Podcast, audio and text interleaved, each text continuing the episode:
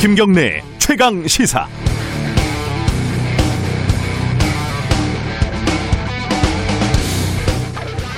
지난 6월 12일인데요. 어, 정의연 관련된 기사가 한참 많이 나왔을 때인데 중앙일보가 당시에 정의연은 운동권의 물주다라는 어마무시한 탐사 보도를 어, 보도한 적이 있습니다. 간단하게 말하면은 좌파 시민 단체들이 재벌들이나 한다는 이른바 일감 몰아주기를 통해서 얼마나 끼리끼리 해먹고 있냐 이걸 파헤치는 기사였습니다. 이 기사를 보면은 전태일 재단에서 영화를 만든다고 영화 제작사 명필름 같은 데다 비용을 지불한 걸 진보 진영 내 자본 재유입 굉장히 좀 무시무시한 말이죠. 이런 사례로 들었는데 더 이상의 자세한 설명은 할 필요도 없을 것 같습니다. 탁 치면 억하고 죽는다라는 식의 다소 80년대 치안본부에서 발표했던 수준의 고품격 탐사 보도를 보고 저는 다음날 어, 저희 최강시사 오프닝에서 중앙일보 탐사 보도의 찬란한 금자탑이다. 뭐 이렇게 좀 놀려댔습니다. 이게 진지하게 비판할 가치도 없는 기사였으니까요. 여기서부터 진짜 이야기인데 제가 그 오프닝을 개인 블로그에다가 좀 모아놓거든요. 이 오프닝 글이 이제 한 450개, 훨씬 넘었어요. 근데 누가 이 중앙일보를 비판한 딱 이 글 하나에만 명예훼손을 당했다고 네이버에 신고를 한 모양입니다.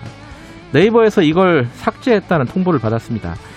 도대체 누구의 명예를 훼손한 것이냐 이렇게 물어봤는데 네이버는 신고자를 밝힐 수 없다 이런 답변만 했습니다.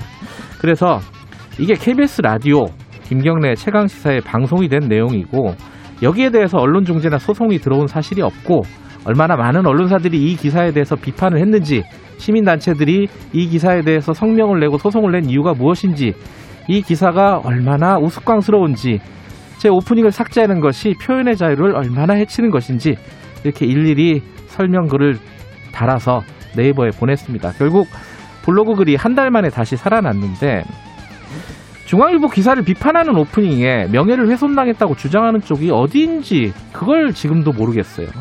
정의연은 아닐 거고요. 설마 명색이 언론사인 중앙일보나 중앙일보 기자는 아니겠죠. 언론사가 기자가 설마 그렇게 익명으로 일을 진행을 했을까요? 설마가 사람 잡을까요? 에이, 설마요.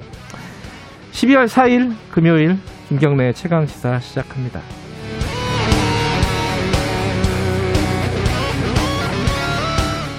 김경래 최강 시사는 유튜브 라이브 열려 있습니다. 실시간 방송 보실 수 있고요. 짧은 건 50원, 긴 건 100원 문자 기다립니다. 어, 샵 9730으로 보내시면 되고요. 스마트폰 콩 이용하셔도 좋습니다. 일부에서는요. 부동산 문제 이게 계속 좀 어, 점점 심각해지는 모양새로 가고 있습니다. 대책이 아직은 어, 약발이 안 통하는 것 같아요. 정부는 내년 봄쯤이면 좀 안정된다고 얘기하는데 관련된 부동산 정책 얘기 어제 윤희숙 의원에 이어서 오늘 또 좀 얘기를 해보겠습니다. 2부에서는요 열린민주당 최강욱 대표와 함께 검찰개혁 입장 들어봅니다.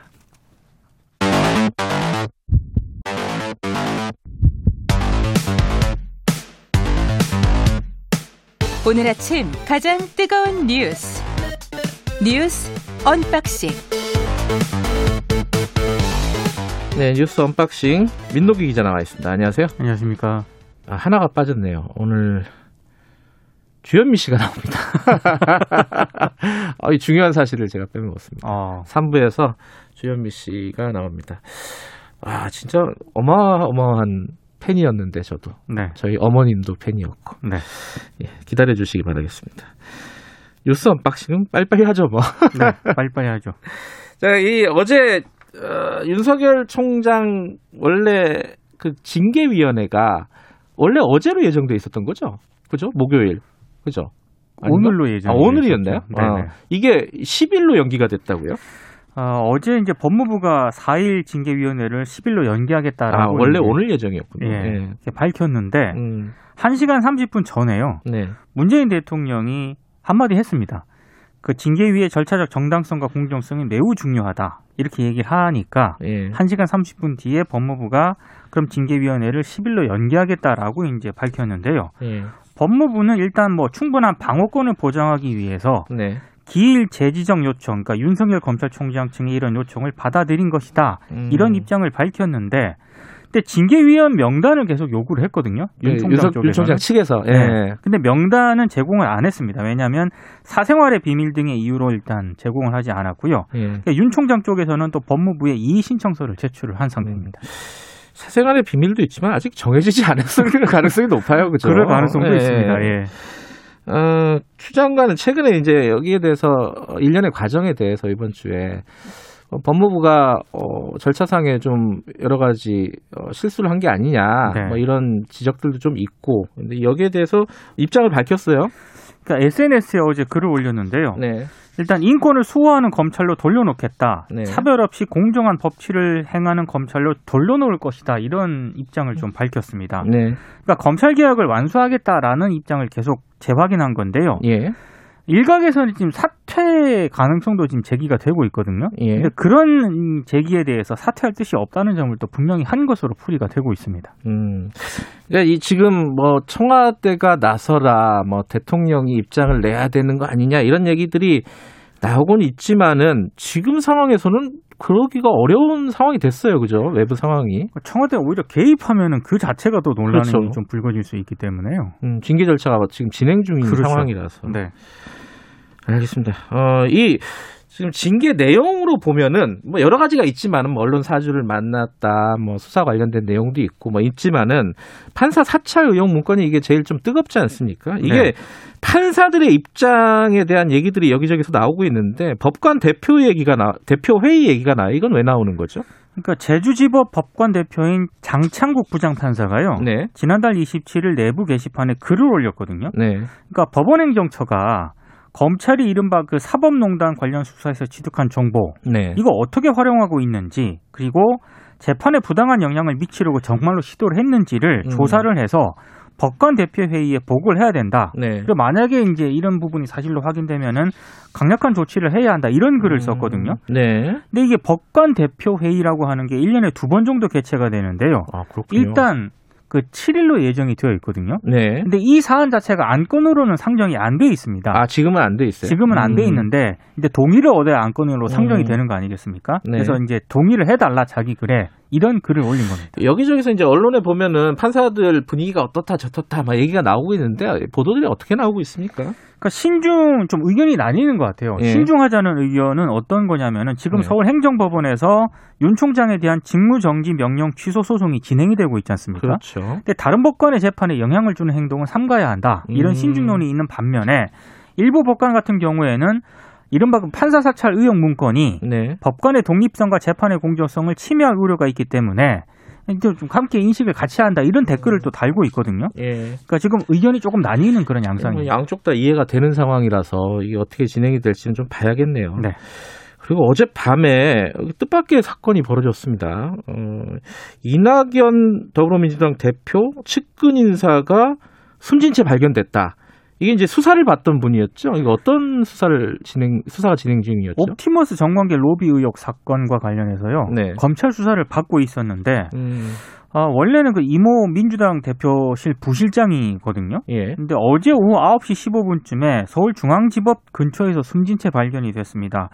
원래 그 전날에 그러니까 전날이라는 게 지난 2일입니다. 예. 지난 2일 그 서울중앙지검에 출석을 해서 6시 30분까지 조사를 받았거든요. 음흠. 저녁 식사를 마친 뒤에 조사를 이어가기로 했는데 이후에 연락이 안 됐다. 사라졌다는 거죠. 사라졌다는 예. 거고요. 그래서 경찰의 실종 신고가 접수된 그런 상태였는데 일단 뭐 유서는 아직 발견이 안 됐다라고 하고요. 네. 경찰이 주변인들을 상대로 정확한 사망 경위를 조사를 하고 있는데 숨지기 전에 가족에게 미안하다는 그런 말을 한 것으로 지금 언론들의 보도가 되고 음, 있습니다. 그래서 가족들도 신고를 했겠죠. 그렇습니다.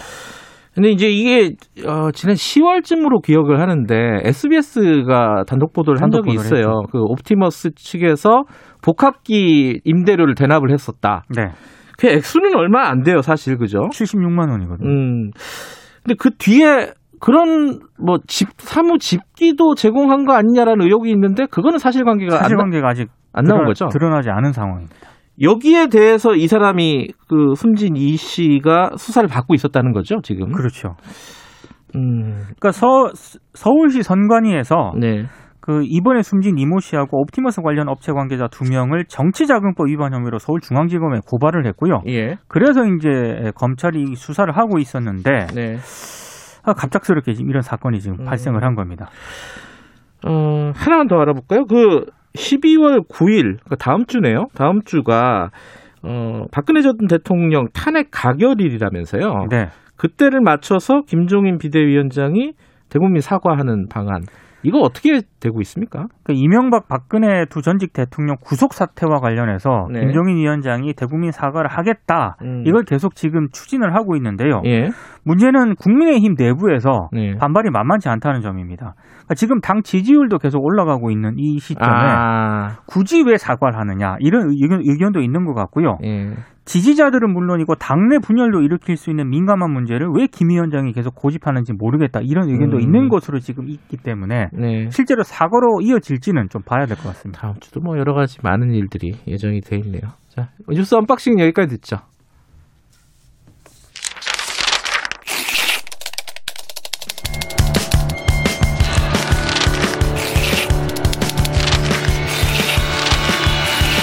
민동기의 저널리즘 M. 자, 한 주간 뉴스 중에 좀 살펴볼 만한 뉴스를 분석해보는 시간입니다.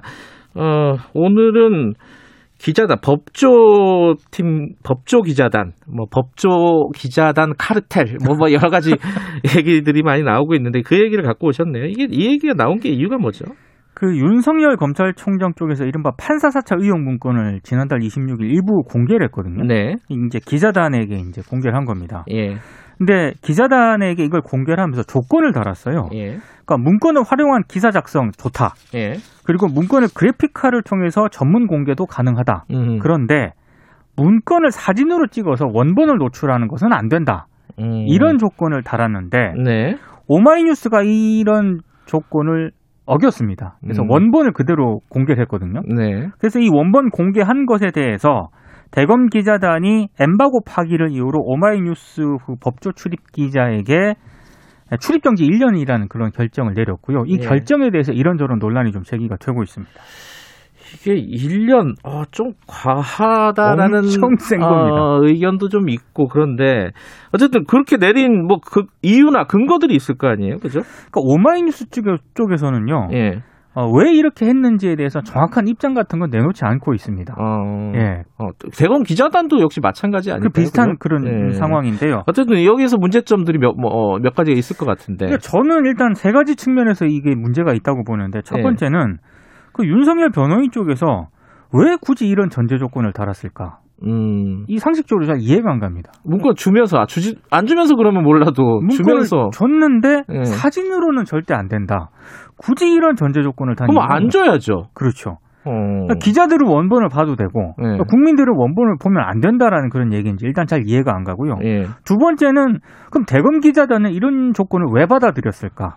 아. 사실은 국민의 알 권리 차원이라든가 이런 걸 생각을 하면 저는 당연히 이거는 저 조건을 거부를 해야 된다라고 생각을 하거든요. 기자단은 오케이 했다는 거네요. 그렇죠? 오케이를 했고 예. 만약에 원본을 공개 저 보도를 하면은 그걸 엠바고 파기로 징계를 하겠다라고 음. 얘기를 했으니까요. 네. 기자단도 이런 결정을 한 것에 대해서 조금 이해가 안 가고요. 예. 마지막 하나는 기준이 이 기자단의 기준이 굉장히 자의적이에요. 예. JTBC가 같은 날 그 오마이뉴스와 같은 내용의 문건 원본을 공개를 했거든요. 네. 근데 이거 징계가 대상이 안 된다라고 합니다. 왜냐하면 JTBC 같은 경우에는 문건의 출처가 법무부가 국회에 공개한 문건이라는 이유 아, 때문이라고. 출처가 다르다. 출처가 다르다. 문건은 같은데. 네, 문건은 똑같은데 아, 출처가 어렵네. 다르기 때문에 JTBC는 예. 징계 대상이 안 된다라는 건데요. 예. 근데 이런 생각을 해볼 수 있는 거 아니겠습니까? 아니 그럼 이 정도로 공개된 문건인데 예. 굳이 출입 정지 1년이라는 징계가 왜 필요할까? 이건 음. 한번 생각을 해봐야 될 것 같습니다. 어, 기자단이 엠바고를 이렇게 딱뭐 정하고 그거를 어긴 기자나 언론사를 징계하고 이게 참, 아, 뭐랄까. 이, 국민들이 보기엔 좀 낯선 광경이에요. 왜 이런 일들이 벌어지지? 그런 생각이 들어요. 그죠? 네, 근거는 없는데요. 예. 일종의 관행 비슷하게 지금 이렇게 해온 것으로 예. 좀 봐야겠죠. 예. 안 그래도 이제 검찰청 기자단들은 폐쇄적으로 운영된다, 카르텔이다, 뭐 이런 비판이 있는데 이런 사건이 벌어지니까 더 그런 얘기가 나오지 않겠습니까? 그렇죠? 청와대 국민청원까지 등장을 했고요. 예. 보니까 한 24만 명 정도가 넘게 검찰 기자단 해체해달라 여기에 지금 동의를 한 그런 상태입니다. 예전에 저도 잠깐 검찰 기자를 한 적이 있었거든요. 그 법원 출입도 해보고 그랬는데 어떤 일들이 벌어지냐면요. 지금은 그런지 모르겠어요. 그게 한 십 몇 년이 지난 일인데 사건이 판결이 나잖아요. 네. 엠바고를 걸어요 자기들끼리. 네. 그래갖고 예를 들어 오늘 판결이 났는데 엠바고를 다음 주 뭐 뭐 15일 날 뭐 방송 저기 보도를 한다. 엠바고를 네. 거는 판결 난 사실을 아무도 모르는 거예요. 그러면 국민들은. 그렇죠. 네. 그리고 자기 그냥 왜 안벽을 거냐면 그때쯤 기사가 없을 거야. 우리 기사 쓸 거를 이렇게 마련을 이제 비축을 해놓자. 그 차원밖에 없어요, 사실은. 그래갖고 엠버거가 쫙 정해져 있는 거예요. 오늘 10개 판결이 나면은 오늘 다 보도를 하는 게 맞잖아요. 그렇죠. 그거를 15일 하나, 16일 하나 이제 기자들이 뭐 떼거리라 그러는데 네. 그뭐 그런 일도 벌어지고 그러거든요. 아, 사실 저는 이제 저 기자단에 소속돼 있는 적이 없으니까요. 네. 이 검찰이나 법원 출입을 하는 그 취재를 할 때 가장 어려웠던 게 예. 판결문을 구하는 거였어요. 아, 그, 그 출입 기자 아니면 안 줍니다. 공보 판사한테 네. 저 전화를 해서 연락을 하면은 공보 판사가 이런 얘기를 합니다. 기자단의 허락을 받아오라고. 아, 굉장히 어려웠어요. 굉장히 황당하고 굉장히 참 난감한 상황을 여러 번 겪기도 했습니다. 예. 이게 지금 그 기자단 운영과 관련해서 어제 오, 어, 저희들이 미디어 오늘 손가영 기자랑 통화를 네. 했는데 그, 그 기자단에 우리도 가입시켜 달라 한번 이렇게 뭐라 그럴까 찔러보는 건가요? 테스트를 한번 해보는 거죠. 계좌단이 얼마나 열려 있는지. 근데 그죠? 아마 반려될 가능성이 높고요. 그죠? 그러면 뉴스타파도 지금, 같이 하고 있는데 네, 미디어하고 네. 뉴스타파에서 행정소송에 네. 돌입하겠다라는 건데 네. 아, 저는 뭐 기자실 개방 이 문제는 굉장히 문제점이 오래 지적이 음. 되어 왔거든요. 근데 다만 제가 좀 아쉽게 생각하는 그런 부분은 현업 언론인 단체들 있잖아요. 네. 언론 노조도 있고 기자협회도 있고 유독 기자단 문제에 있어서는 좀 조용합니다. 아, 그래요? 예. 네, 기자단 문제에 있어서 사실 음. 기자단에서 기자에 대해서 징계를 내리는 이런 부분에 대해서는 저는 좀 문제가 있다라고 보는데 예. 이 문제에 대해서 뭐 논평이나 이런 거는 굉장히 음. 좀안 하는 편이거든요. 예. 이거는 조금 씁쓸한 그런 예. 상황인 것 같습니다. 이게 어차피 개방된다고 봅니다. 시대의 흐름에 맞춰서. 근데 네. 욕 먹고 개방하느냐, 그렇죠. 스스로 개방하느냐 이 차이일 뿐인 거죠. 네. 기자들도 잘 생각을 해봐야 됩니다. 이 부분. 자, 여기까지 듣죠. 한 주간 고생 많으셨습니다. 고맙습니다. 뉴스 unboxing 저널리즘의 민동기 기자였습니다. 지금까지, 아, 아니군요. 지금 시각은 7시 37분입니다. 최강 시사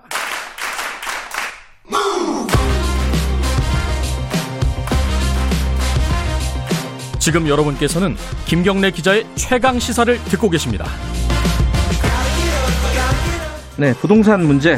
뭐 자고 일어나면 뭐 서울 아파트가 몇 주째 상승하고 있다. 뭐 전세값도 몇십 주째 뭐 상승하고 있다. 맨날 나오는 뉴스잖아요. 이 뉴스가 이제 그만 돼야지 뭔가 진정된다는 느낌이 들 텐데 지금 계속 나오고 있습니다. 그래서 어제 이제 국민의힘 윤희숙 의원과 좀 부동산 정책과 나눠 얘기를 나눠봤는데 앞으로도 계속 전문가들 얘기를 저희들이 좀 들어보도록 하겠습니다. 오늘은 어, 부동산에 관해서 굉장히 어, 강력한 목소리를 내고 계신 분입니다. 경실련 김원동 부동산 주거개혁운동 본부장님 나와 계십니다. 안녕하세요. 예, 안녕하십니까. 어제 어, 사실 이제 이게 핵심이 왜 정부가 이렇게 많은 대책을 내놓고 규제를 하는데 왜 안 잡히냐 이거잖아요, 네. 지금. 어제 윤희숙 의원의 발언의 핵심은 뭐 주장의 핵심은 공급 문제가 해결이 안 된다. 지금 뭐 딴 거 아무리 해봐야 공급 문제가 해결이 돼야지 부동산이 잡힌다는 거예요. 그건 어떻게 생각하십니까? 그거 맞습니다. 맞아요, 기본적으로는. 맞는데, 네. 맞는데 틀립니다. 아, 그건 또 무슨 말이에요? 어, 공급은 두 가지가 있는데 네. 새로 짓는 것도 공급이지만 네. 기존에 한 900만 우리나라엔 집이 2,200만 개가 있는데 네. 집을 가진 사람이 1,300이고 네. 가진 사람이 더 가지고 있는 게 900만 채입니다. 음흠. 사재기 한 물량이 900만 개가 있는데 네. 이 900만 개의 물량이 시장에 나와야 되는데 네. 그게 공급인데 네. 그러니까 이 새차만 공급이 아니라 음. 중고 주택이 예. 계속 거래가 돼야 되는데 예. 중고 주택 거래가 지금 원활하지 않기 때문에 아. 그래서 공급 두 축이 있는데 예. 한 축이 완전히 무너진 상태이기 때문에 예. 어, 공급 시스템의 문제인데 예.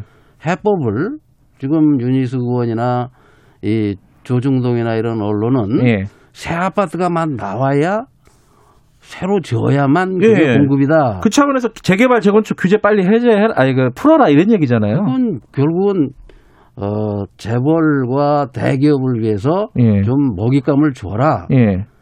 재개발 재건축을 하면 누가 그 사업을 따냅니까? 조합원들은 전부 재벌이 와서 현대 삼성이 와서 아파트를 지어주길 바라지 않습니까? 네. 그럼 재개발 재건축을 하면 네. 결국은 재벌한테 먹잇감을 좀 만들어 줘라 하는 속뜻이 있는데 그걸 감추고 자꾸 엉뚱한 얘기를 하는 거죠. 근데 지금 그 중고차 말씀하셨잖아요. 예. 그게 이제 지금 이제 집을 여러 채 갖고 있는 사람들 보고 내놔라는 얘기인데 예. 그럴 그러기 위해서 규제를 많이 하는 거잖아요. 세금을 올리고 그죠? 아닙니다. 그러니까 가장 중요한 거는 예. 새 차가 예. 헌차값에 예. 30%에 나올 수 있는 3대 공권력을 가지고 있습니다. 어. 문재인 대통령하고 서울시장은 예. 그 윤희수 의원도 어, 국회의사당에다가 한 2, 3만 채 짓자고 하지 않습니까? 예, 예. 그 새, 거기 지어지는 새, 여의도 국회의사당 터에 지어지는 아파트가 네. 30평짜리가 3억. 예. 건물만 팔면 2억. 예. 이렇게 나오면 그렇게 새 차가 나오면 이 중고차 여의도에 있는 기존 중고 주택이 예. 15억인데 그 옆에 3억짜리가 자꾸 새로 나오면 예. 이 중고차 값이 어떻게 되겠습니까? 떨어진다. 당연히 떨어지죠. 아하. 아 근데 중고차가 중고차가 예. 15억인데 예. 새 차가 중고차 값보다 높아야 된다는 생각 가지고 예. 조금 낮은 가격으로 자꾸 나오니까 예. 찔끔 낮은 가격으로. 예. 그러니까 중고차 값이 떨어지질 않고 음. 야 이거 중고차라도 빨리 사지 않으면 예. 안 되겠다. 지금 이 문재인 정부가 내놓은 24번의 대책은 전부 다 윤희숙 의원이나 국민의힘처럼 재벌, 공기업, 토건업자가 좋아할 대책만 음. 24번을 내놨습니다. 음흠. 지금도 재벌 계열사가 가지고 있는 호텔을 사가지고 예. 그걸 원룸으로 개조한다. 국민 세금으로 220억짜리 호텔을 사서 30억의 수리비를 들여서 250억을 들여서 국민 세금으로 예. 100가구를 지면 하나에 2억 5천 아닙니까? 그 2억 5천짜리를 이 보증금 100만 원에 30만 원 받고 예. 빌려준다. 어, 마치 굉장히 좋은 정책처럼 보이죠. 예. 근데 재벌 계열사는 안 팔리는 호텔을 팔아서 좋고 비어 있는 호텔 적자 나는 호텔 팔아먹어서 좋고 예. 그렇죠? 그 누가 줬습니까? 국민 세금을 음. 200억이나 갖다가 그 돈이면 그 돈이면 예. 여의도에 2억짜리 아파트 150채를 질 수 있는 돈인데 예. 그런 돈을 왜 거기다 갖다 씁니까? 아니 근데 이제 그 본부장님 얘기가 말씀이 지금 들어보면은 야 그렇게 되면 좋겠다라는 생각은 들지만은 예. 예를 들어 중고차 아니 새차 가격을 확 낮추라고 얘기하는데 음. 그러면 그게 로또가 되잖아요 예전식으로 네. 얘기하면 로또가 되고 시장이 완전히 교란되는 거 아니에요? 노죠 no. 왜? 왜, no예요? 자 지금 문재인 정부 들어와서는 네. 강남의 아파트 값을 다 10억씩 올려줬습니다. 네. 그건 뭡니까? 가만히 있는데 네. 이낙연 아파트, 박병석 아파트, 네. 국회의원들이 가진 아파트, 고위 관료가 가진 아파트, 판검사가 가진 아파트, 강남 아파트를 다 10억씩 올려줬어. 예. 그건 로또입니까 아닙니까? 아. 아니 그런 그런 걸 로또라고 해야지. 예. 이거는 20년, 30년 무주택자로 살다가 예. 겨우 한번 집을 청약 받아가지고 네. 한 몇억 몇억 번 것도 아니야. 예. 입주해서 10년씩 살아야 돼. 예. 5년, 10년. 예. 그 무, 무능한 가장 어? 이라고 음. 이 핀잔 받던 네. 그 대한민국 건강한 4, 50대가 아, 내 집 하나 마련하는 게 무슨 로또입니까? 음. 그러니까 그렇게 신, 신규 아파트 같은 것들을 공공이나 민간에서 막 양쪽에서 다 질 거 아닙니까? 그죠? 그렇죠. 그거를 뭐 반값 아파트 뭐 이런 식으로 제공을 해야 된다는 말이에요. 당연히 하죠. 음. 그걸 하라고 예. 대통령한테 공영개발회사인 한국토지주택공사, 예. 서울시장한테는 서울토지주택공사라는 공기업을 만들어줬습니다. 예. 음. 그 사람들은 경기도에 가서 예. 200만 원짜리 땅을 삽니다. 예. 그린벨트에다가 아파트를 지을 수 있고 국회의사당에다 아파트를 지을 수 있는 음. 특권을 줬어요. 그 특권을 준 거는 그 특권을 5천만 국민을 위해서 무주택 가장을 위해서 청년을 위해서 쓰라고 준 거지. 음. 재벌 대기업 배불리고 공기업 배불리고 건설업자 배불리라고 그 특권을 준 게 아닙니다. 그 지금 아까 말씀하셨는데 정부가 이제 24번의 뭐 정책을 내놨다. 네. 근데 그 대부분의 정책이 이제 규제 정책이잖아요. 뭐 대출을 네. 규제하고 세금을 조정해 가지고 팔게끔 하게끔 막 이런 이런 식으로 만든단 말이에요. 근데 그게 왜 안 통하는 거예요? 지금 말씀하신 그 얘기인가요? 그런 척하면서 예. 통로를 열어놔 가지고 예. 임대 사업자는 예. 세금을 한 푼도 지금 안 냅니다. 음. 종부세를 100채, 200채, 500채 주택을 가진 임대 사업자는 이번 올해도 종부세를 한 푼도 안 냅니다. 내년은 어떻게 되는 거예요? 내년에도 안 냅니다. 어, 그래요? 그 사람들이 오. 집을 양도해가지고 예. 다른 사람한테 넘어갈 때까지 계속 안 냅니다. 그 다음, 그 사람들한테는 대출을 80%까지 해줬습니다. 예. 집 하나 살라고 하는 사람은 40%밖에 대출을 안 해주는데 투기꾼한테는 80% 대출을 음. 해줬어요. 이 예. 정부가. 그래가지고 투기꾼이 사재기한 집이 100만 채입니다. 여의도 국회의사당에 2만 채를 진다면 예. 그런 물량에 500배 물량을 지난 3년 동안 사재기를 해서 예. 대출을 80%까지 해줘서 예. 그 사람들은 자기 돈 하나도 없이 월세만 놓고도 이 집을 사서 네. 돈을 벌 수 있게 이 정부가 만들어줬습니다. 예. 근데 그 사람들한테 대출금을 집 두 채, 세 채 가진 사람부터는 대출 안 해줘. 예. 이런 대책이 있습니까? 그러면은 어 지금 구체적으로는 어떤 걸 바꿔야지 그 지금 본부장님 말씀하신 일이 실현이 되는 겁니까? 그 사람들 사람을 바꿔야 돼요. 우선 사람? 7월 1일 날도 제가 와서 예. 김현미 국토부 장관부터 바꿔라. 예. 20번 실패를 했으면 예. 바꿔야 되지 않습니까? 음. 근데 놔뒀더니 7월 1일 날 와서 7월 10일 날 대책, 84 대책, 그 다음에 7월 말 대책, 네. 엊그저께 11월 19일 대책, 네. 그 이후에도 네 번을 내놨습니다. 네. 집값이 잡힙니까? 김현미 장관 얼굴을 보면 집값이 오를 것 같아. 김현미 장관이 TV에 나타나서 대책을 발표하면 아... 그 다음날 집을 사. 그 말씀은 좀 약간 고상하게 하면은 예. 신뢰를 줘야 된다 인사를 해서 이런 잘못했다 미안하다 예. 해야 되는데 지금 60 50% 60% 서울 집값이 올랐는데 아직도 14%라고 합니다. 음흠. 안 올랐답니다. 네. 집값이 안 올랐다는 거예요. 별로 그렇게 안 올랐다. 네. 그 다음에 만약에 집값이 올랐다면 네. 그것은 과거 박근혜 정권에서 규제 완화해가지고 네. 박근혜 정권 탓이지 내 탓이 아니다. 네. 나는 잘못한 게 없다. 예. 이런 사고를 가진 장관이 예. 최장수 장관으로 아직도 그 자리를 지키고 있습니다. 그 본부장님 말씀 알겠어요. 자, 이제 그럼 사람이 중요하니까 일단 시장에 신호를 주고 신뢰를 주기 위해서 인사를 해야 된다. 당연하죠. 자, 이, 그 말씀을 알겠는데 그럼 인사를 하고 나서 그 바뀐 사람이 뭘 해야 되는 겁니까? 뭘 해야 됩니까? 예. 그동안 24번 대책을 다 뒤집어서 예. 자, 이제부터는 재벌이 싫어하는 거. 예. 재벌이 싫어하고 건설업자가 싫어하는 거. 그 다음에 공기업이 아까 말씀드린 대로 자, 삼기 신 도시에다가 아파트를 건설하든 이 용산 차량 기지에 아파트를 공급하든 네. 앞으로 정부는 30억짜리 아파트를 3, 4억에 공급한다. 건물만 분양하면 2억에 분양한다. 음. 자, 아파 정부가 앞으로 싼 아파트를 계속 공급할 테니 걱정하지 마세요. 중고차 살라고 괜히 돈 빌려서 하지 마세요. 음. 하는 메시지를 주면 또 집을 아까도 말씀드린 대로 세채 예. 이상 열채 스무 채 가진 사람들은 예. 내년부터 당장 예. 세금을 그 사람부터 올려야죠. 음. 그 다음에 세채 이상 집을 가진 사람은 대출금을 기존에 가진 대출금을 전액 회수한다. 음.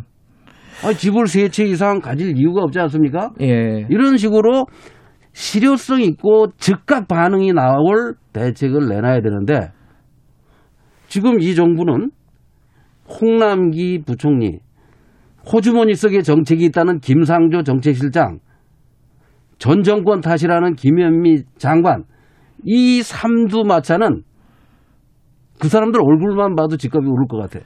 그러니까 프레임을 완전히 바꿔야 된다 이런 말씀이시네요. 부동산에 대해서 지금까지 하던 것과는 대통령께서도 거짓말 얘기가 된 거 아닙니까? 음. 연초에 집값을 반드시 잡는다. 네. 취임 이전 수준으로 낮추겠다라고 네. 했던 대통령께서 네. 지금 이렇게 계속 뛰고 있으면 최소한 나와서 한마디는 해야 되는 거 아닙니까? 음. 잘못했다. 뭔가 잘못됐다. 미안하다. 서로 사람을 바꿔야죠. 음. 근데 지금 이 정부는 잘못한 게 없는 거야. 알겠습니다. 자, 30초. 이거 현실성 있는 얘기입니까? 이런 거 얘기. 30억짜리를 3억에 공사비도 있고 뭐 여러 가지 비용이 있는데 이게 가능하죠. 왜냐하면 네. 아파트는 건물과 땅으로 구성됩니다. 네. 건축비가 500만 원이니까 20평이면 1억이고 네. 30평이면 1억 5천입니다. 거기에 업체들 이윤을 감안해서 네. 30평을 2억에 팔 수 있습니다. 건물만 어. 팔면. 아, 토지는 말고. 예. 그다음에 땅은 예. 지금 여기도 저 땅이나 이 수도권에 있는 논밭이 200만 원짜리 땅입니다. 음. 200만 원짜리 땅에 500만 원 건물을 지면 알겠습니다. 얼마든지 가능합니다. 부동산 얘기는 앞으로도 계속 여러분들의 말씀을 좀 들어보겠습니다. 오늘은 경실련 김원동 부동산 주거개혁 본부장님과 얘기 나눠봤습니다. 고맙습니다, 오늘. 예, 한 번 더 불러주시죠. 예. 빠른 시일 내에. 1부 여기까지 할게요. 8시에 돌아옵니다.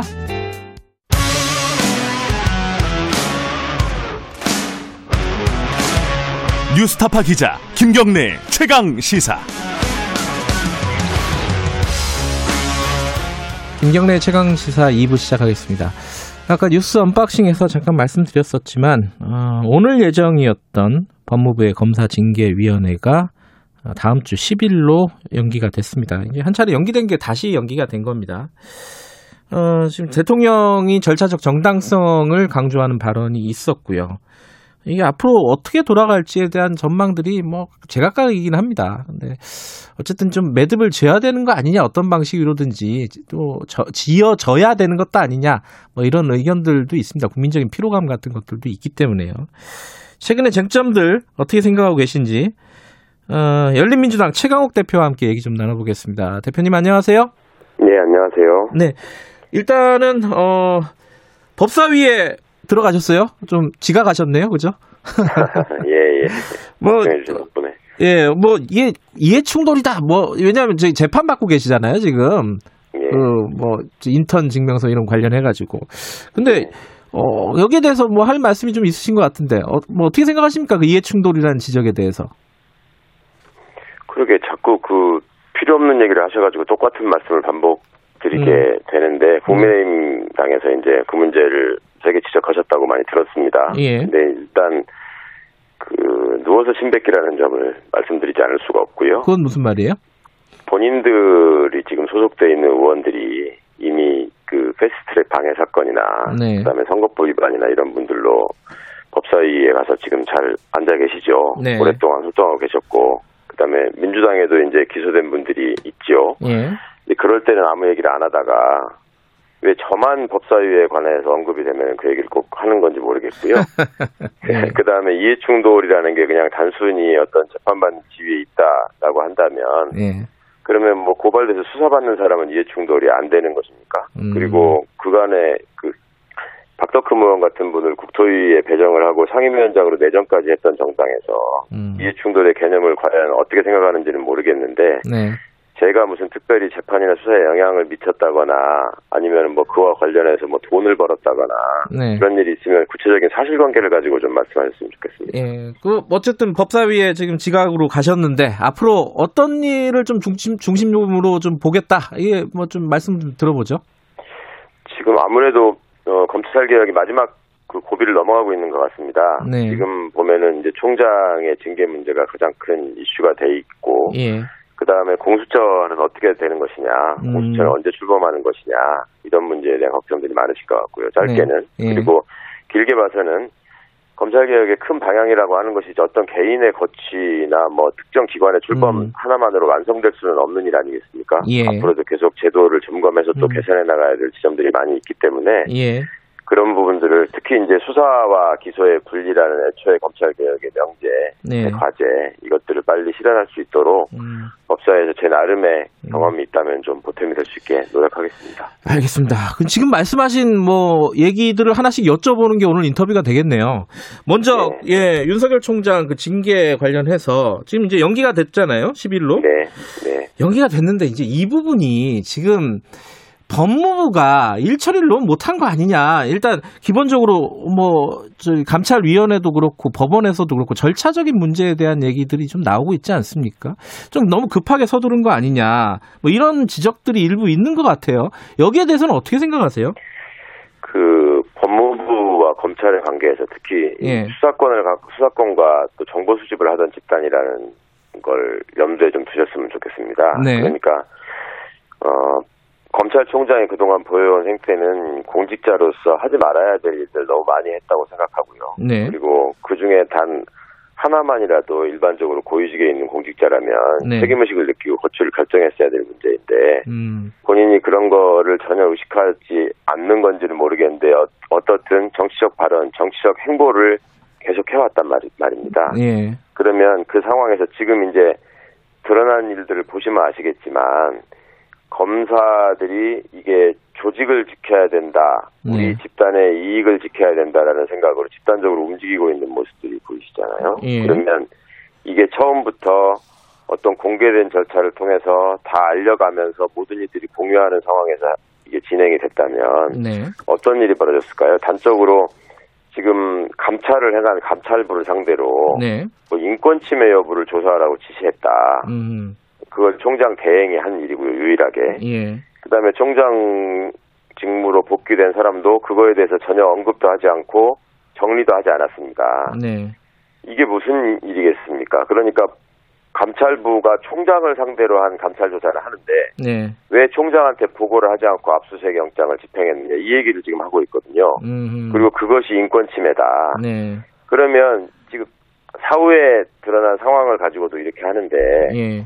사전에 그런 문제가 절차적으로 음. 어, 공개돼 가면서 여러 사람이 아는 상황에서 진행이 됐으면 예. 이 사람들이 어떻게 나왔을까요? 음. 그러니까 그런저런 상황들을 고려해 보시면 장관께서 처해 있는 어떤 딜레마적인 상황 같은 게 좀 이해하실 수 있을 것 같고 예. 그럼에도 불구하고 그간에 있었던 과정들이 일종의 언론 보도들을 통해서 어떤 사실관계들이 있었는지는 쭉 나오지 않았습니까? 예. 그것들을 징계 사유로 삼은 것이고 그 사실관계 자체를 지금 이분들이 부정하지 못하고 있습니다.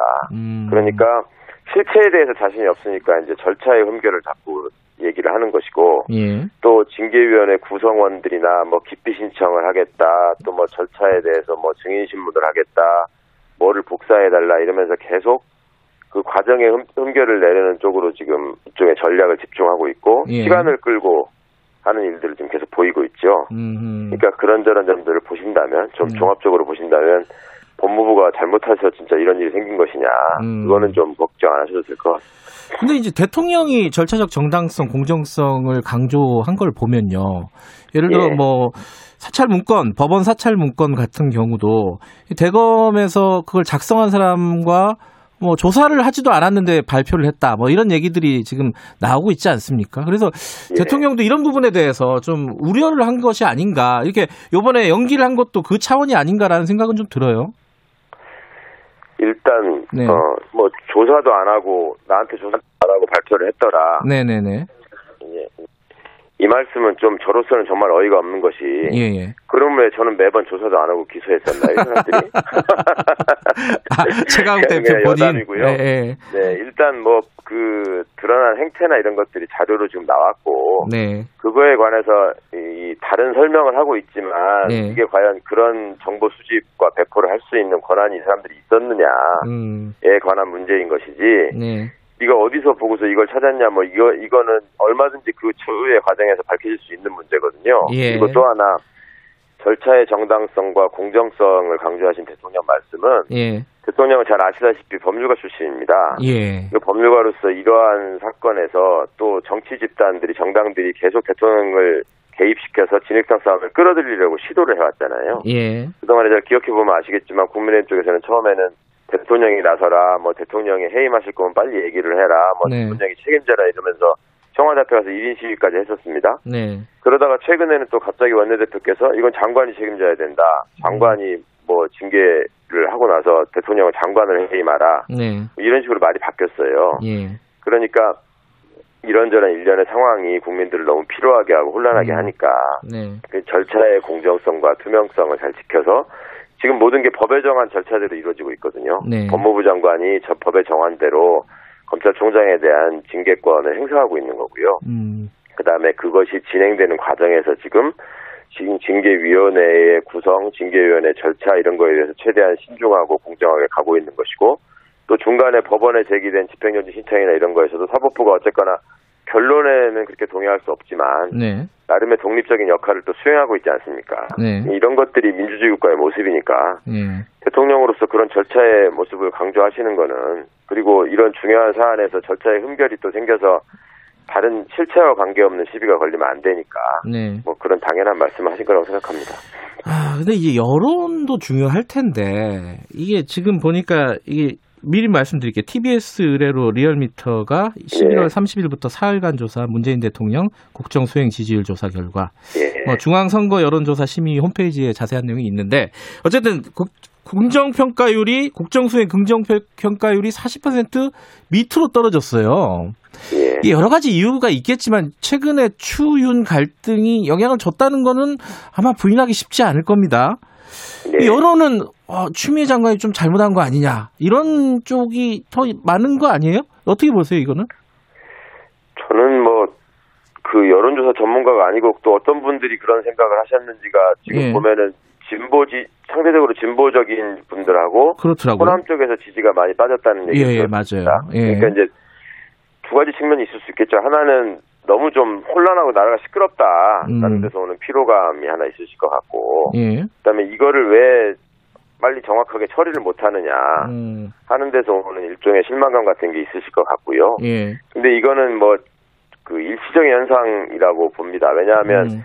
검찰이 항상 이렇게 세상에 준동을 하면서 시끄럽게 하면 네. 이게 조국 전 장관 사건 수사 그 진행 과정에서도 한번 보이지 않았습니까? 이렇게 출렁거리는 네. 여론이 그리고 뭐 0. 몇 퍼센트 밑으로 빠진 걸 가지고 40%가 무너졌으니 이제 레임덕이 올 것이다. 뭐 이런 거를 기원하는 언론들도 보이던데 네. 그렇게 될 것 같지는 않고요. 이제 일단 이 징계 절차 문제가 아, 현재부터는 음. 이제 공개돼서 진행이 되고 있으니까 네. 이게 정리가 되고 나면은 곧 회복되지 않을까 음. 생각합니다. 자, 그 윤석열 총장하고 추미애 장관 좀 나눠서 여쭤볼게요. 윤석열 총장 지금 다시 업무 복귀한 이후에 어, 처음으로 지금 뉴스에 나온 것들 보면은 예. 원전 수사 관련해 가지고 지휘를 하고요. 그리고 네. 어, 구속영장을 승인을 했단 말이죠. 네. 어, 신청 아니, 청구를 승인을 했단 말이죠. 네. 이 행보에 대해서는 어떤 시각으로 보고 계십니까?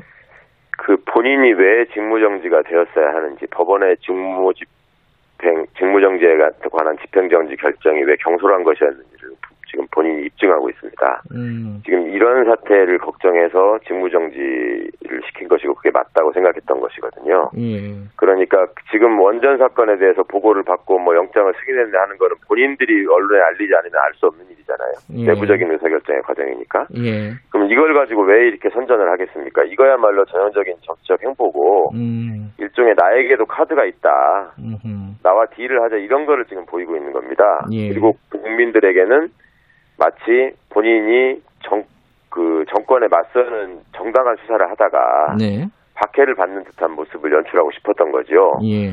그러니까 원전 수사가 시작되는 과정을 보시면 이게 이례적으로 대전지검에다가 그 일종의 오더가 내려가서 시작된 거라고 볼 수밖에 없고 네. 그리고 그 사건이 진행되는 과정에서 구속영장 청구하는 것을 보류하고 있다가 네. 본인이 지금 복귀하자마자 첫 번째 한 게 그 영장 청구를 승인해가지고 지금 그 청구하도록 했다는 것입니다. 네. 그러면 그동안에는 왜 이거를 미루고 있었을까요? 뭐 보강 수사를 지시했다고는 하는데 네. 그 보강 수사의 내용이 어떤 것인가도 나중에 확인돼야 되겠지만 네. 계속 수사라는 것을 어떤 집단의 이익 또 개인의 정치적 이익을 위한 수단으로 활용하고 있다라는 걸 입증하는 것밖에 저는 아무것도 아니라고 생각합니다. 네. 근데 지금 이 그 원전 수사도 그렇고 라임 옵티머스도 그렇고 이게 결국은 이 칼이 청와대로 향하고 있는 거 아니냐 뭐 이런 네. 관측들도 네. 일부 있는 것 같아요. 이거 어떻게 보세요? 그렇게 갈 것 같아요? 이것뿐만 아니라 네. 과거에 울산시장 무슨 선거 개입 예. 사건 뭐 이런 것들도 공이 지금 이분들의 어떤 염원이 있죠. 그러니까 이거를 과거에 무슨 박근혜 정권 때 본인들이 국정농단 사건 의 수사를 통해서 국민적 지지를 얻었다고 생각을 하니까 네. 청와대와 청와대 구성원들이 조금이라도 언급되거나 그 업무상 연결되어 있는 사안에 대해서는 모든 것이 다 권력형 비리인 것처럼 음. 그래서 그것이 본인들이 표방하는 살아있는 권력을 위한 수사인 것처럼 네. 존재하고 그림을 그리고 거기에 꿰맞추기 위해서 행동을 해왔습니다. 네. 그런데 그게 계속 다 어그러지고 제대로 이루어지질 않았죠. 네. 그러니까 지금 이제 남아 있는 거는 원전을 가지고 어 이게 정부 정책상 친환경 정책의 일환으로 또 국민들이 그만큼 지지를 했기 때문에 이루어진 정책 집행의 과정인데 네. 이것을 가지고 전체 원전 정책을 한번 우리가 칼을 대보겠다 뭐 이런 식의 자세를 보이고 있는 것은 네. 정말로 어이없는 일이고요. 네. 이런 식으로 계속 청와대를 겨냥해서 소위 말하는 살아있는 권력이라는 것을 앞세우고 네. 거학은 밝혀내지 못하는 네. 이런 이런 편파적인 수사가 왜 정치적 행보가 아닌 것이고 왜 정치적 의도가 없는 것인지 이제 본인들이 설명을 해야 될 것입니다. 지금 이제 뭐 징계위 관련해 가지고 전망은 뭐 제각각이긴 하지만은 어 이게 징계에서 무슨 결론이 난다고 해서 이게 사태가 네. 마무리될까 걱정하시는 분들이 있습니다. 왜냐하면 또 소송 걸 거고 뭐 가처분 낼 거고 본안 소송 낼 거고 이러면 네. 사태가 마무리가 안 되고 계속 길어지는 거 아니냐 어떤 어떤 방식이든지 간에 이거 네. 이 우려에 대해서는 어떻게 보세요? 당사자는 언론을 최대한 활용해서 그런 국면으로 끌고 가고 싶어 하겠죠. 네. 그런데 징계위원회가 어떤 결론을 낼 것인지도 지금 저희가 잘 모르는 상황에서 네.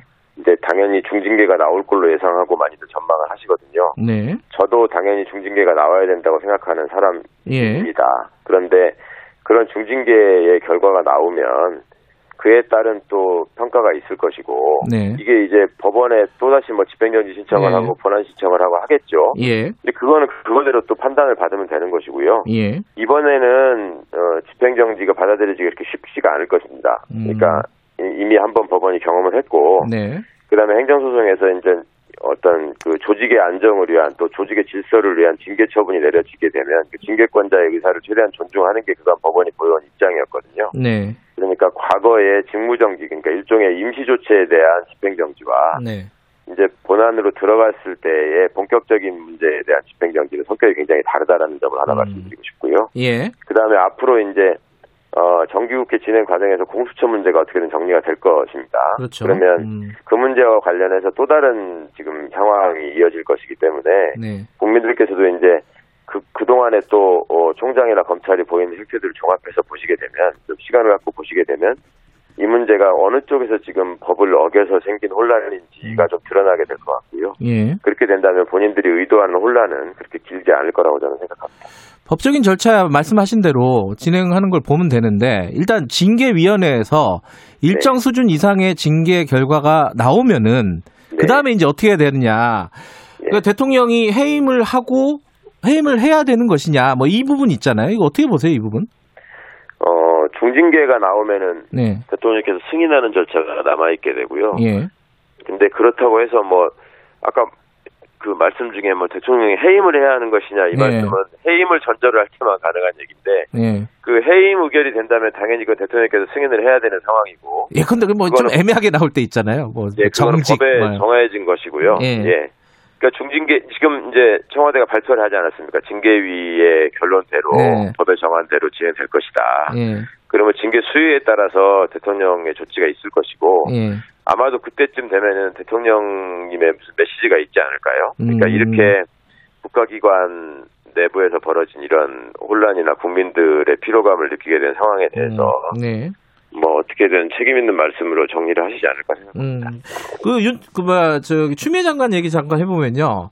여당 내부에서도 보면 추미애 장관에 대한 좀 비판적인 목소리가 좀 나온 것 같아요. 최근에 일처리 방식에 대해서라든가 이게 진짜 네. 검찰 개혁을 위한 게 맞느냐, 더 어렵게 만드는 거 아니냐 이런 얘기도 좀 나오고 있고 홍영표 의원은 교체 가능성에 대해서 시사를 좀 했단 말이죠.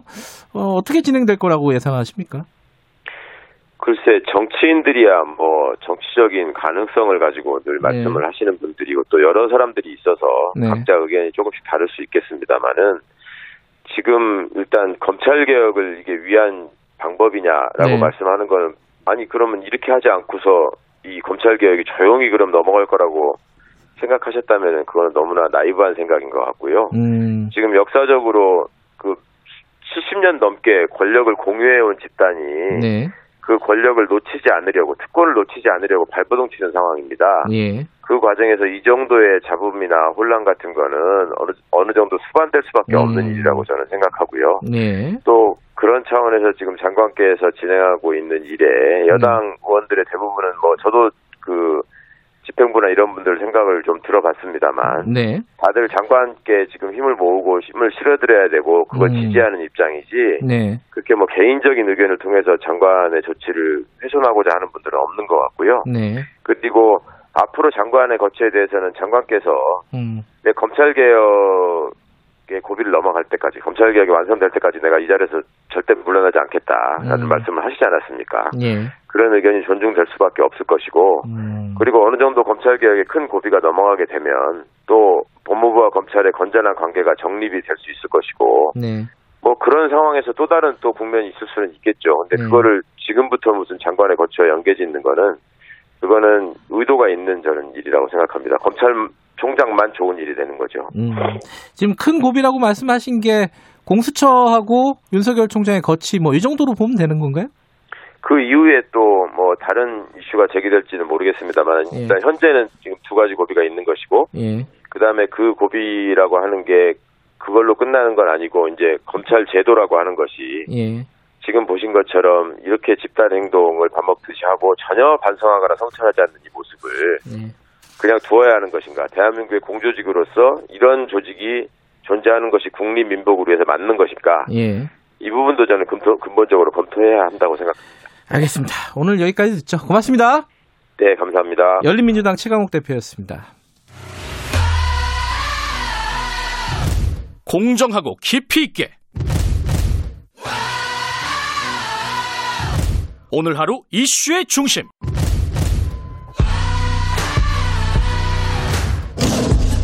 김경래 최강 시사.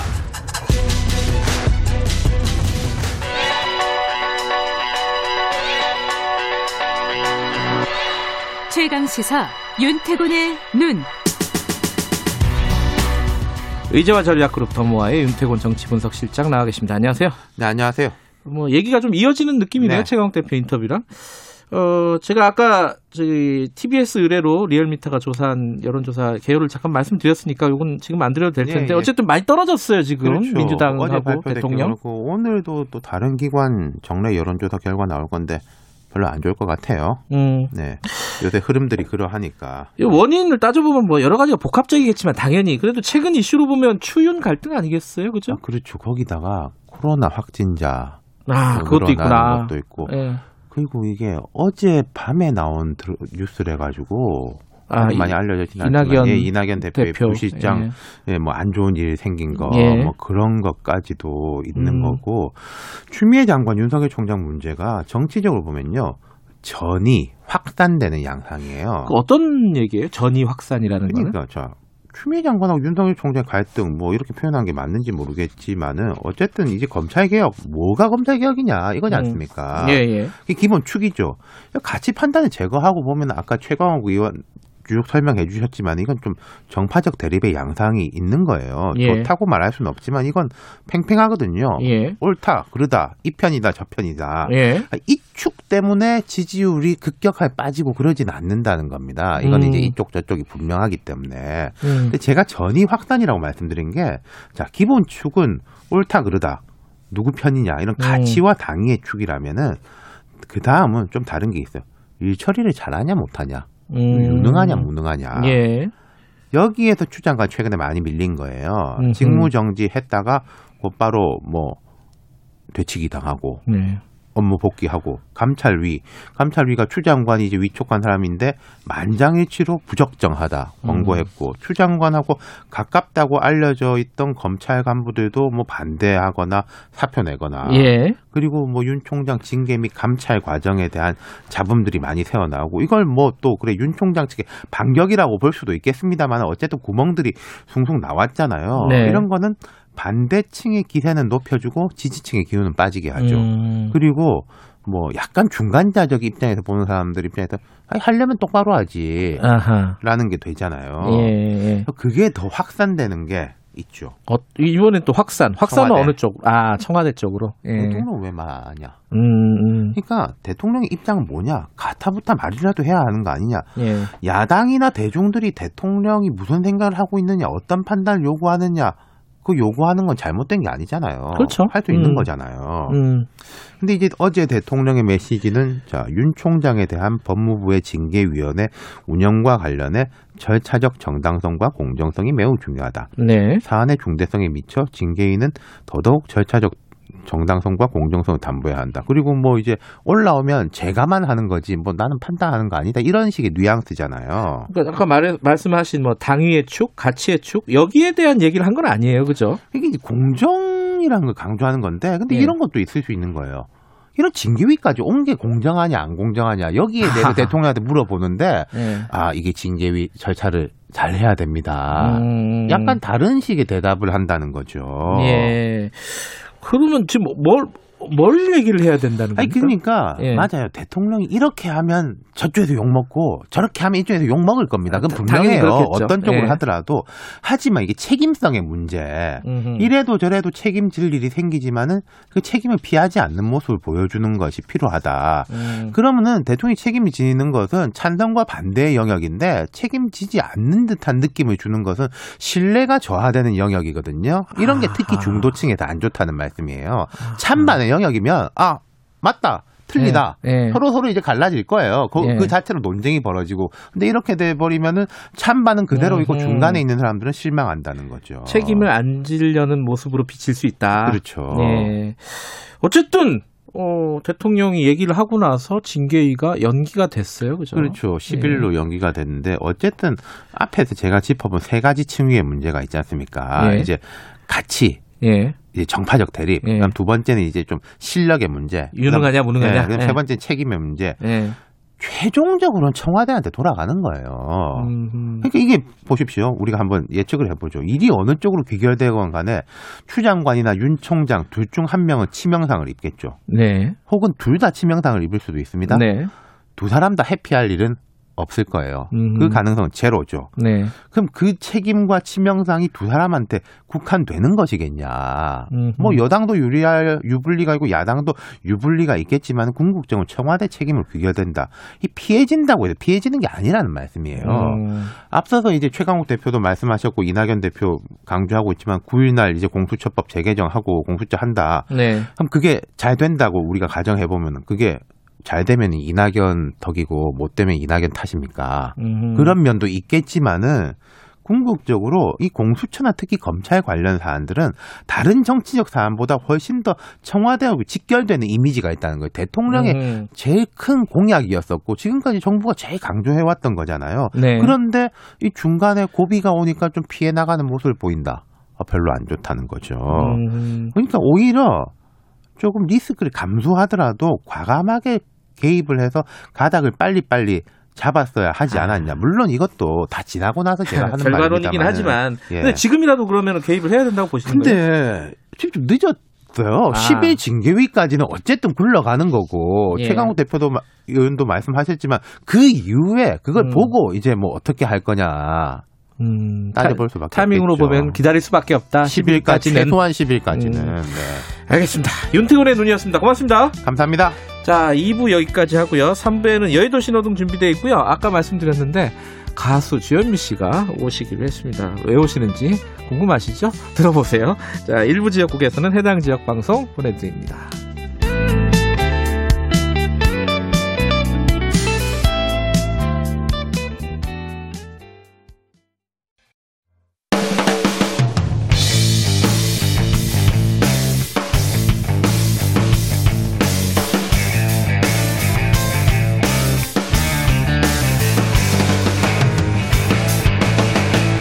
김경래의 최강 시사.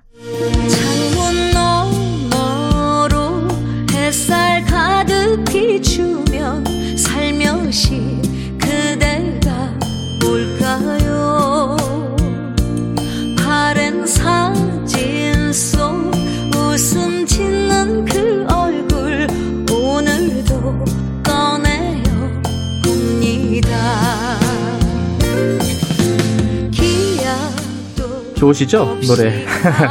이게 아, 가수 주현미 씨의 신곡 천일홍입니다.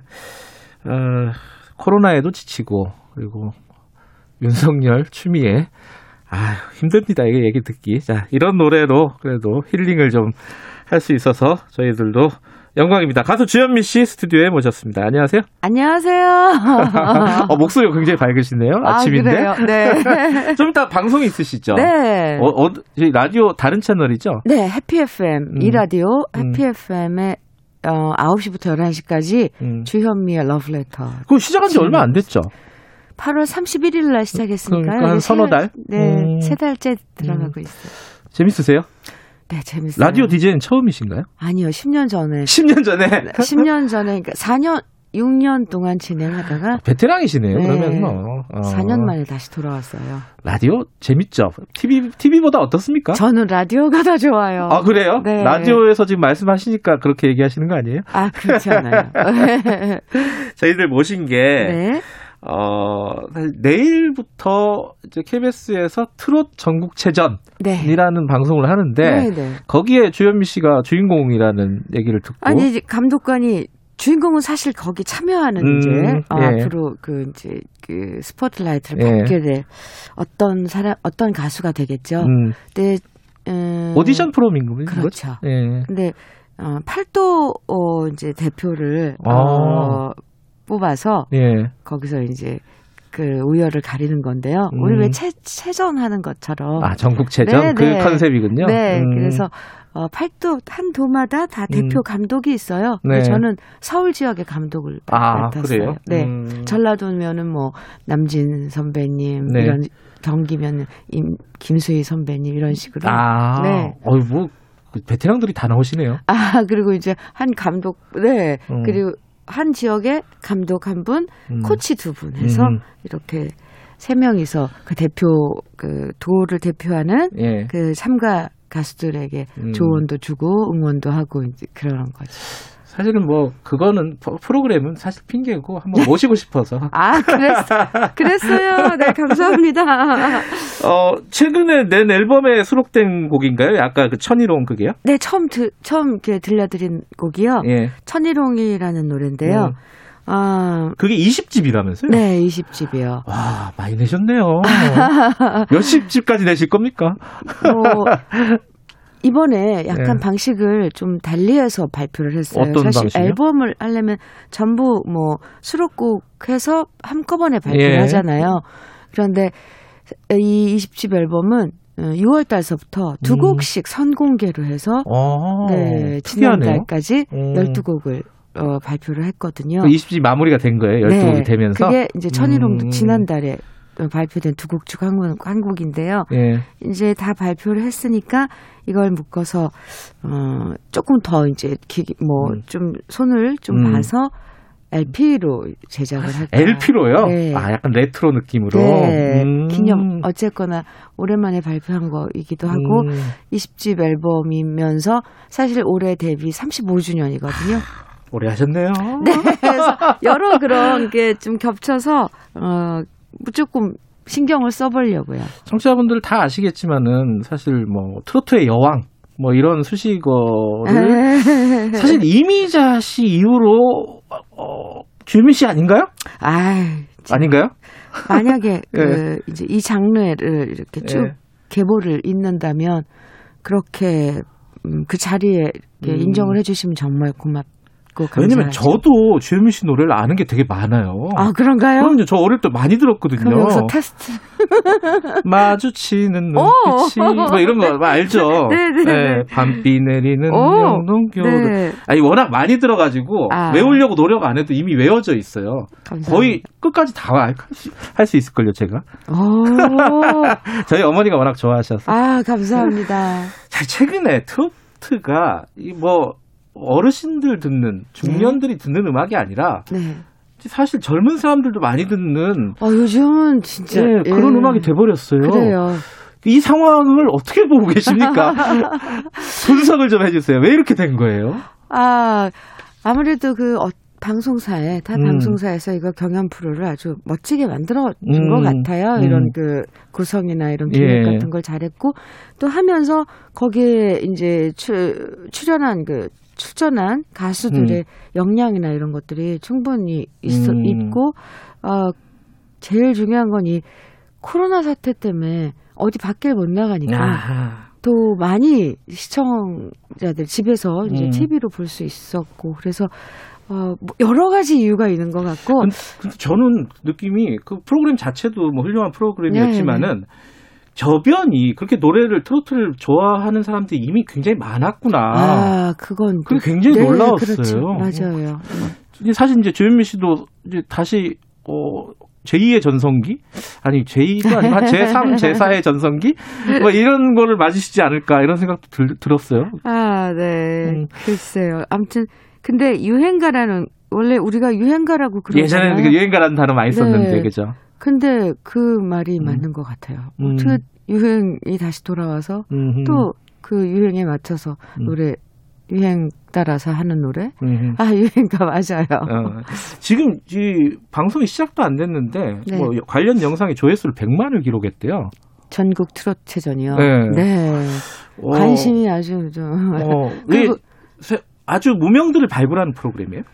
무명도 있고 일반 출연자도 있고요. 아, 그래요? 네. 일반 출연자도? 네, 가수 음. 활동을 하지만 이름을 안, 못 알, 음. 아직 안 알린, 못 알린 음. 그런 무명들 많죠. 네. 그래서 이제 서울 감독이라고 하셨는데 네. 후배들 보니까 어떤 느낌이 드십니까?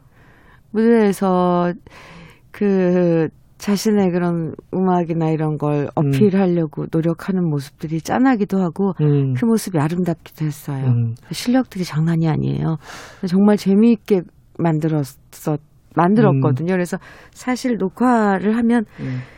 12시간, 15시간을 해요. 체력전이네요. 네. 네. 그런데도 재미있는 걸 보면 이 음. 구성이 참 재미있었던 것 같아요. 본인이 데뷔하실 때 생각도 많이 나시겠네요. 아, 그렇기도 해요. 네, 네 맞아요. 몇 년도 데뷔하셨죠? 저는 85년도에 어, 비 내리는 아, 반비 네. 내리는 네, 네. 영동교를 그 약사 출신 그때 막 이런, 이런 네. 얘기도 기억이 나요. 어. 저 진짜 팬 맞죠? 와, 맞네요. 네. 알겠습니다. 저희들 방송 때문에 보내드려야 되는데 네. 프로그램도 어, 시청자 여러분들한테 많은 위안이 되고 네. 즐거움을 주는 그런 프로그램이 됐으면 좋겠고요. 네. 지금 청취자분들 많이 듣고 계시니까 주현미 씨가 뭔가 코로나 시대에 힘을 좀 내시라는 말씀 한마디만 하시면은 네. 기분 좋게 출근하시는 분들 많을 것 같아요. 아, 한 말씀만 네, 해주세요. 네. 아, 네. 그렇군요. 지금 막 출근길에 계신 분들도 어, 많을 텐데. 네. 아, 다들 뭐 이 지금 이 코로나 사태는 우리 누구나 다 똑같은 지금 이 상황에 있는 거잖아요. 네. 어, 어떤 사람들은 그래도 씩씩하게 음. 견디고 또 어떤 사람 너무 또 이것 때문에 힘들어하는 사람도 있는데 뭐 그래도 다 겪는 똑같이 겪는 이 시간들이니까 네. 음 웬만하면 더좀 음, 좋은 마음으로 네. 긍정적인 마음으로 아, 보내셨으면 좋겠어요. 예, 네. 그 노래로 많이들 위안해 주시고 네. 가수분들은. 근데 어, 이 청취자분이 앞으로 어떤 음악을 하고 싶으신지 질문이 있네요. 아, 한 말씀 듣고 마무리하죠. 저는 뭐 이 전통가요 트로트 음. 장르의 노래를 부르는 가수니까 될 수 있으면 쭉 선배들이 벌써 가요 100년사예요. 올해로 음. 우리 가요에.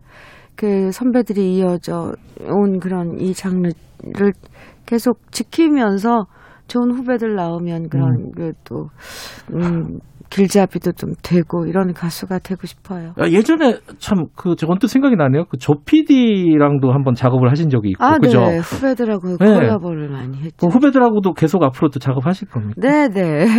그러니까 젊은 사람들도 아마 어린 사람들도 주현미 씨 음색을 들으면은 아. 어, 반할지 몰라요. 아 그런가요? 네, 그러니까 그런 작업들도 많이 해주시면은 좋을 아, 것 같아요. 네. 네. 네. 앞으로 저희들이 많이 기대하고 네. 뵙겠습니다. 오늘 이렇게 초대해 주셔서 감사합니다. 저희들이 저희들이 감사합니다. 자, 오늘 여기까지죠. 고맙습니다. 감사합니다. 네, KBS 이라디오 주현미의 러브레터 주, 어, 진행하시는 가수 주현미 씨와 함께했습니다. 김경래 최강 시사는 짧은 문자 50원, 긴 문자 100원인 문자번호 샵 #9730 무료인 어플 콩으로 참여하실 수 있습니다. 유튜브 라이브로도 함께합니다.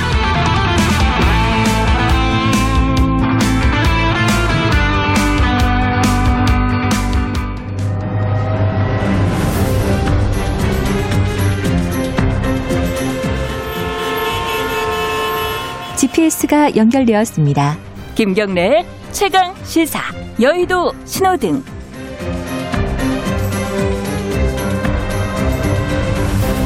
예, 여의도 신호등 한 주간에 화제가 됐던 정가인물을 집중 탐구해보는 시간입니다. 오늘도 두 분 나오시기로 예정이 되어 는데 한 분은 오고 계신다고 합니다. 자, 현근택 변호사님 스튜디오에 나와 계십니다. 안녕하세요. 네, 안녕하세요. 현근택입니다. 그리고 김태현 변호사님 전화로 연결되어 있나요? 변호사님. 아, 죄송해요. 어, 네. 어디에요, 근데? 네.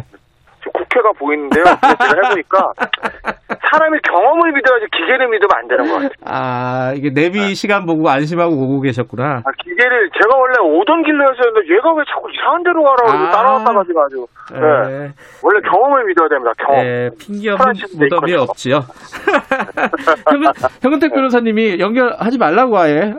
아, 그건 아니고요. 아, 가까이 살거든요. 아. 일산에 살아요. 아, 저는 한세 배는 멀리 사는데. 아, 그래요? 음. 아, 저 보기에는 뭐, 이게 처음이 아니라 지난번에도 안 왔어요. 아, 지난번에도 네, 한번 지 나겠다. 어. 지난번은 제가 일정이 있어서 다른 데 가느라고 뭐, 지각이 아니고 결석이. 네. 아, 알겠습니다. 어쨌든 오늘도 두 분이 아, 잠깐만 택시 타고 계신 거예요? 아니죠, 운전하는데요. 어, 운전하면 안 되잖아, 지금. 아, 블루투스로서 괜찮아요. 아, 블루투스 하고 계시구나. 조심해서 네. 오세요. 안 오셔도 되니까. 네, 네. 네. 한국 대표는 사람 제가 안 가길 바랄 거예요. 오늘 뭐 하고 싶은 얘기, 그, 불리한데, 그럼 네. 제가 혼자 하고 싶지. 이해는 합니다, 제가. 자, 불리하다고 하시는데, 현근택 변호사님이. 네. 자, 두 분이 지난주와 똑같은 분들을 데리고 왔어요. 아, 모시고 왔어요. 아, 들고 왔어요. 이게, 그럴 수밖에 없는 상황인 것 같기도 하고. 자, 김태현 변호사님은 추미애 법무부 장관 무슨 불? 아이 빨간불이죠. 빨간불이다. 더 이상 빨간색 없어. 빨간색 칠할 게 없어요. 너무 많이 칠해가지고. 지금. 아, 시빨간불이다. 현근택 변호사님은 반대로 윤석열 검찰총장 무슨 불이죠? 빨간불입니다. 왜냐면 뭐 지금 상황이 약간 기, 간이 연기되긴 했는데요. 네. 아마 전체적으로 흘러가는 과정이 네. 결국은 아마 뭐 그만둘 수밖에 없는 상황으로 가는 게 아닌가. 잠깐만. 그럼 반대로 여쭤볼게요. 현근택 변호사님은 추미애 법무부 장관은 빨간불이에요, 파란불이에요? 음, 노란불. 어, 노란불. 네.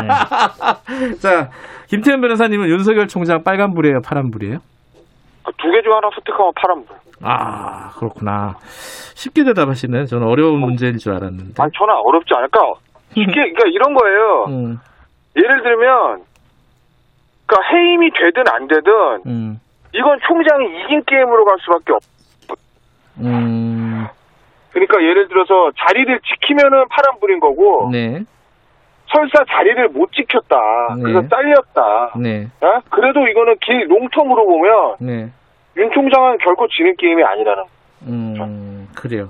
자, 알겠습니다. 네. 이게 뭐 전화로 연결됐으니까 뭐 별로 그 얘기를 많이 여쭤보기가 힘드네요. 현근택 변호사님 네. 위주로 좀 해야겠다. 현, 현 변호사님, 이 지금 징계 절차가 연기가 됐어요. 네네.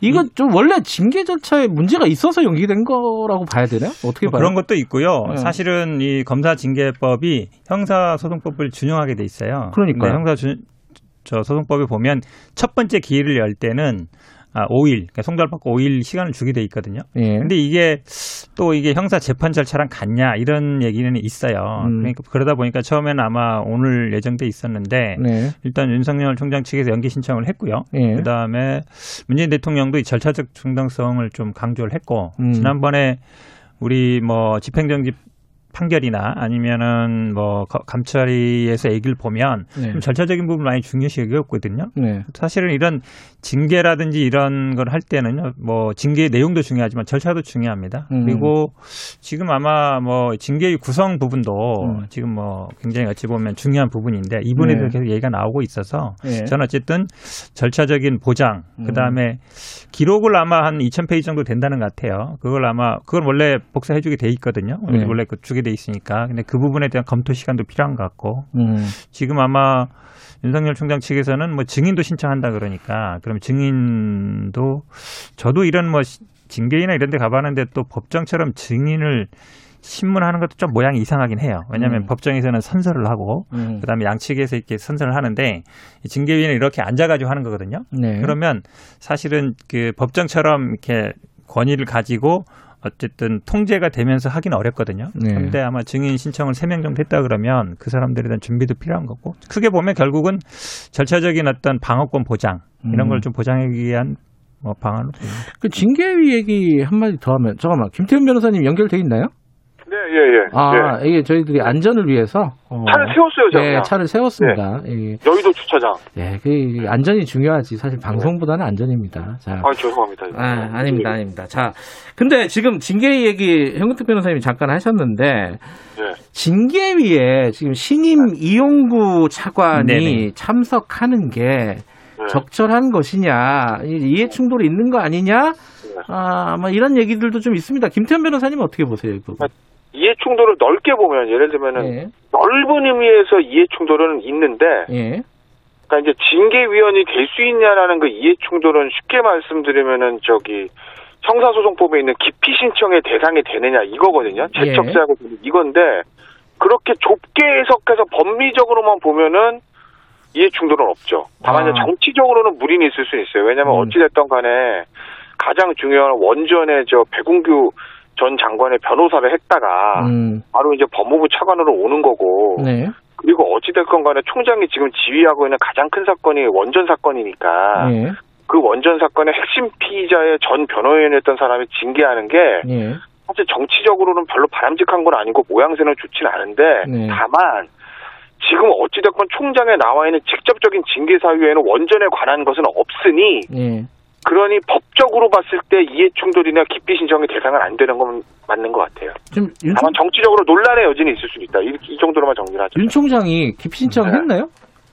아마 아, 하긴 할 거예요. 어. 하긴 그 약간의 지금 아마 기피 신청은요. 네. 어, 지금 명당 공개 부분을 다투고 있어서 네. 현장에서 어. 그러니까 10일 날 네. 그날 당일 날 뭐 하겠다는 의지인 것 같습니다. 어. 그러니까 만약에 총장 입장에서 보면 기피 신청을 할 수는 있을 거예요. 예. 제가 당연히 한번 해볼 거예요. 다만 이제 받아들여지기 쉽지 않을 거다. 아. 안 받아. 왜냐하면 만약에 총장의 징계 사유에 원전 수사 이런 게 있으면 무조건 기피죠 이거는. 음. 근데 그건 없으니까. 예. 어쨌든 징계 사유에는. 그래서 예.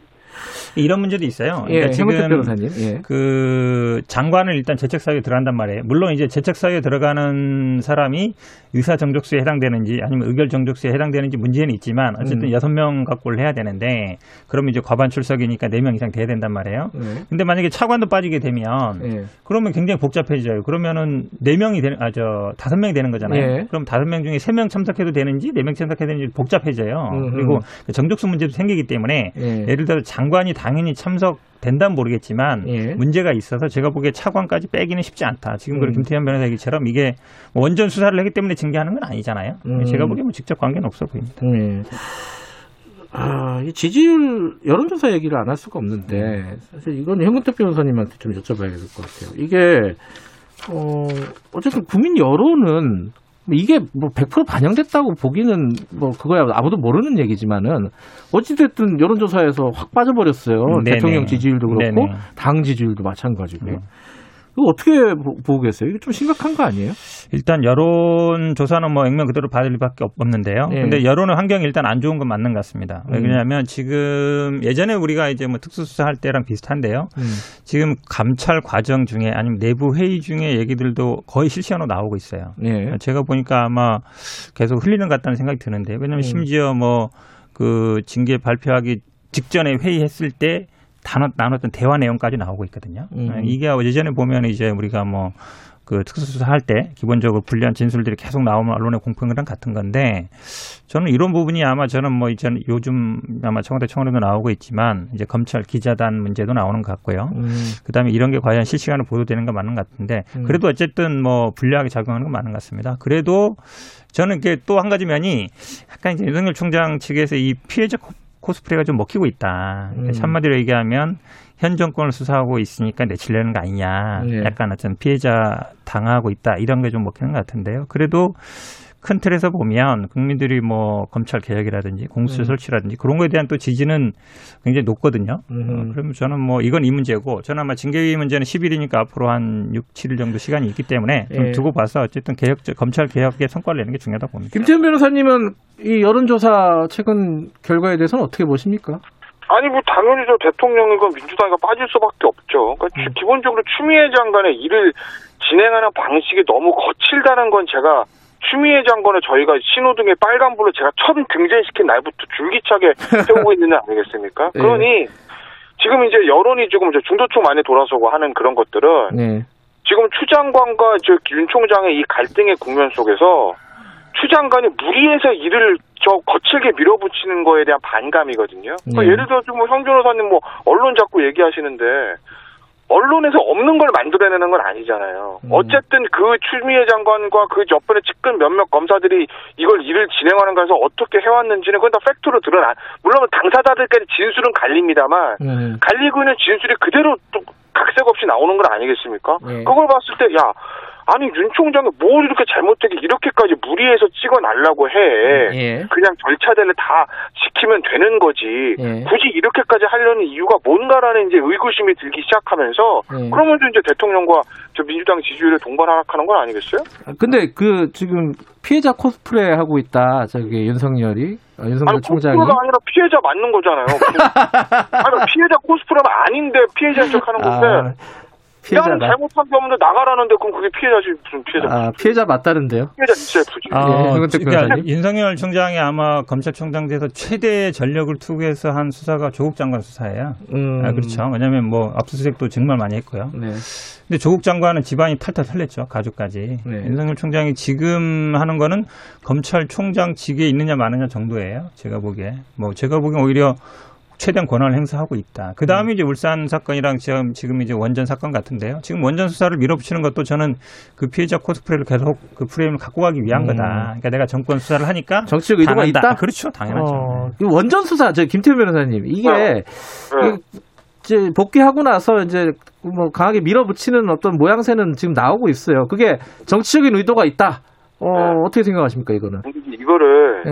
이 총장이 맞아 들어와서 첫 이제 이거 사인한 걸 가지고 정치적 의도라고 네. 얘기를 네. 하면 그럼 추 장관이 그렇게 급하게 윤 총장 직무 배제 시킨 거야 말이야 정치적 음. 의도라고 똑같이 해석할 수밖에 없는 건데요. 그럼 왜 그러냐? 네. 상황을 보시면 지금 이제 대전에서 이두봉 지검장이 영장을 올렸잖아요. 네. 사인해달라고. 근데 네. 총장이 바로 이제 사인한 게 아니고 네. 계속 보완 지시를 했단 말이에요. 야 네. 이거 보완해 보완해. 네. 이러면 영장 안 나와 그러고. 그래서 최종 보완을 해가지고 마지막에 올라왔어요 총장한테. 예. 예. 그거 사인하기 직전에 직무배제 당한 거예요. 음... 그럼 추 장관 그거 막으려고 직무배제 한 겁니다라고 말하면 추 장관이 그렇습니다 그럴 거예요? 아니죠. 정치적 의도 없이 그냥 직무배제가 그냥 그때 필요했기 때문에 한다 이렇게 대답할 거잖아요. 예. 그죠? 그러니까 모든 걸 그렇게 정치적인 의도라고 하면 원전 관련해서는 추 장관이 직무배제 시킨 것부터가 정치적인 의도라고 생각이 될 수밖에 둘다 정치적 의도가 있는 걸로 할까요, 그냥 아니, 아니, 그리고 네. 잠깐만 돌아왔잖아요. 네. 돌아왔는데 그럼 그 있는데 사인 안 해요? 있는데? 알겠어요. 아니, 전화상으로 이렇게 목소리를 네. 높여요. 짧은 며칠간의 시간만 네, 벌게 아니고요. 예. 이 수사가 어떻게 이루어졌는지 네. 보면 알죠. 야당이 고발하고 그다음에 어쨌든 가서 어깨 두드리면서 바로 그 다음에 수사 들어갔거든요. 음. 그러니까 며칠 사이에 이 문제가 중요한 게 아니라 결국은 윤석열 총장이 관심을 갖는 사건. 네. 쉽게 얘기하면 뭐 아주 권력형 비리, 거학 척결 이런 게 이제 검찰의 이제 역할이라고 음. 볼수 있는데 과연 그런 얘기냐? 그런 일은 제가 보기엔 아니거든요. 근데 왜 이렇게 관심을 가질까? 결국은 본인이 정권 수사를 하기 때문에 본인이 어쨌든 감찰도 감찰 당하는 거 오래됐잖아요. 이런 네. 어떤 모양새를 계속 갖고 가는 저는 네, 프레임이라고 뭐 어쨌든 뭐 둘 다뭐 정치적인 의도가 없다고 할 수는 없겠죠. 그게 이제 비율이 몇 퍼센트냐의 문제인 거지 뭐. 저 이렇게 얘기하면 너무 비겁한가? 자, 그 시간이 거의 다 됐는데 이 한 분씩 그 앞으로 어떻게 될 건지 이거는 어떻게 됐으면 좋겠다가 아니라 어떻게 네. 될것 같다는 예상 있잖아요. 뭐 안에 계신 분부터 하죠. 형택 변호사님. 네.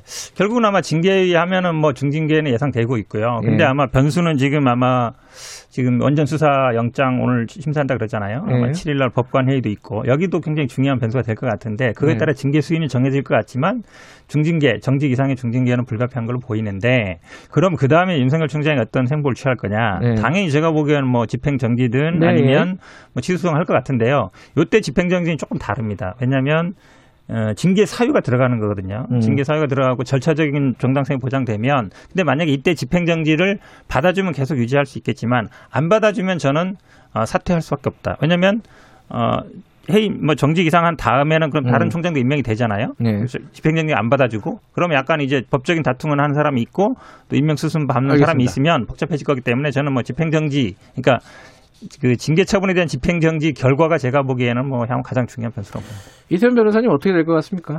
비슷한데 결론은 좀 다르죠. 네. 해임을 할 거고. 예. 아무 이 난리 쳤는데 무슨 뭐 저 정직하겠어요? 자르려고 하는 건데. 네. 그렇죠. 해임을 할 거고 네. 대통령이 사인하기 전에 해임 처분에 대해서 집행정지 신청할 거고 음. 거기서 윤 총장은 또 이길 거고 아마 음. 저는 그렇게 흘러갈 거라고 봅니다. 아주 간단한 반론만 말씀드립니다. 아, 앞으로 더 꼬인 더 꼬인다는 말씀이시네요? 아니 뭘 꼬여요? 수성에서 이기면 그냥 다 직무 복귀하면 되는 거지. 그리고 추장관 그만두고 뭐 이렇게 되지 않겠어요? 자, 그 추장관 어떻게 될 것 같아요, 현근택 변호사님? 일단 추미애 장관의 역할이 뭐 윤석열 총장을 어떻게 해임하는 게 목적은 아니에요. 네. 지금 공수처라든지 검, 뭐 검경 수사권 이렇게 할 일이 많거든요. 그게 네. 단순히 법만 통과되면 되는 게 아니라서 네. 저는 뭐 추장관의 어떤 저 윤석열 총장의 거취 문제와는 직접 관계는 없는 것 같습니다. 알겠습니다. 아, 어, 김태현 변호사님 오늘 지각한 건 제가 장부에 적어 놓겠습니다. 아 많이 적어 놓으세요. 죄송합니다. 아, 네. 현근택 변호사님도 고생하셨어요. 네, 고생하셨습니다. 김 변호사님 고생하셨어요. 네, 네 감사합니다.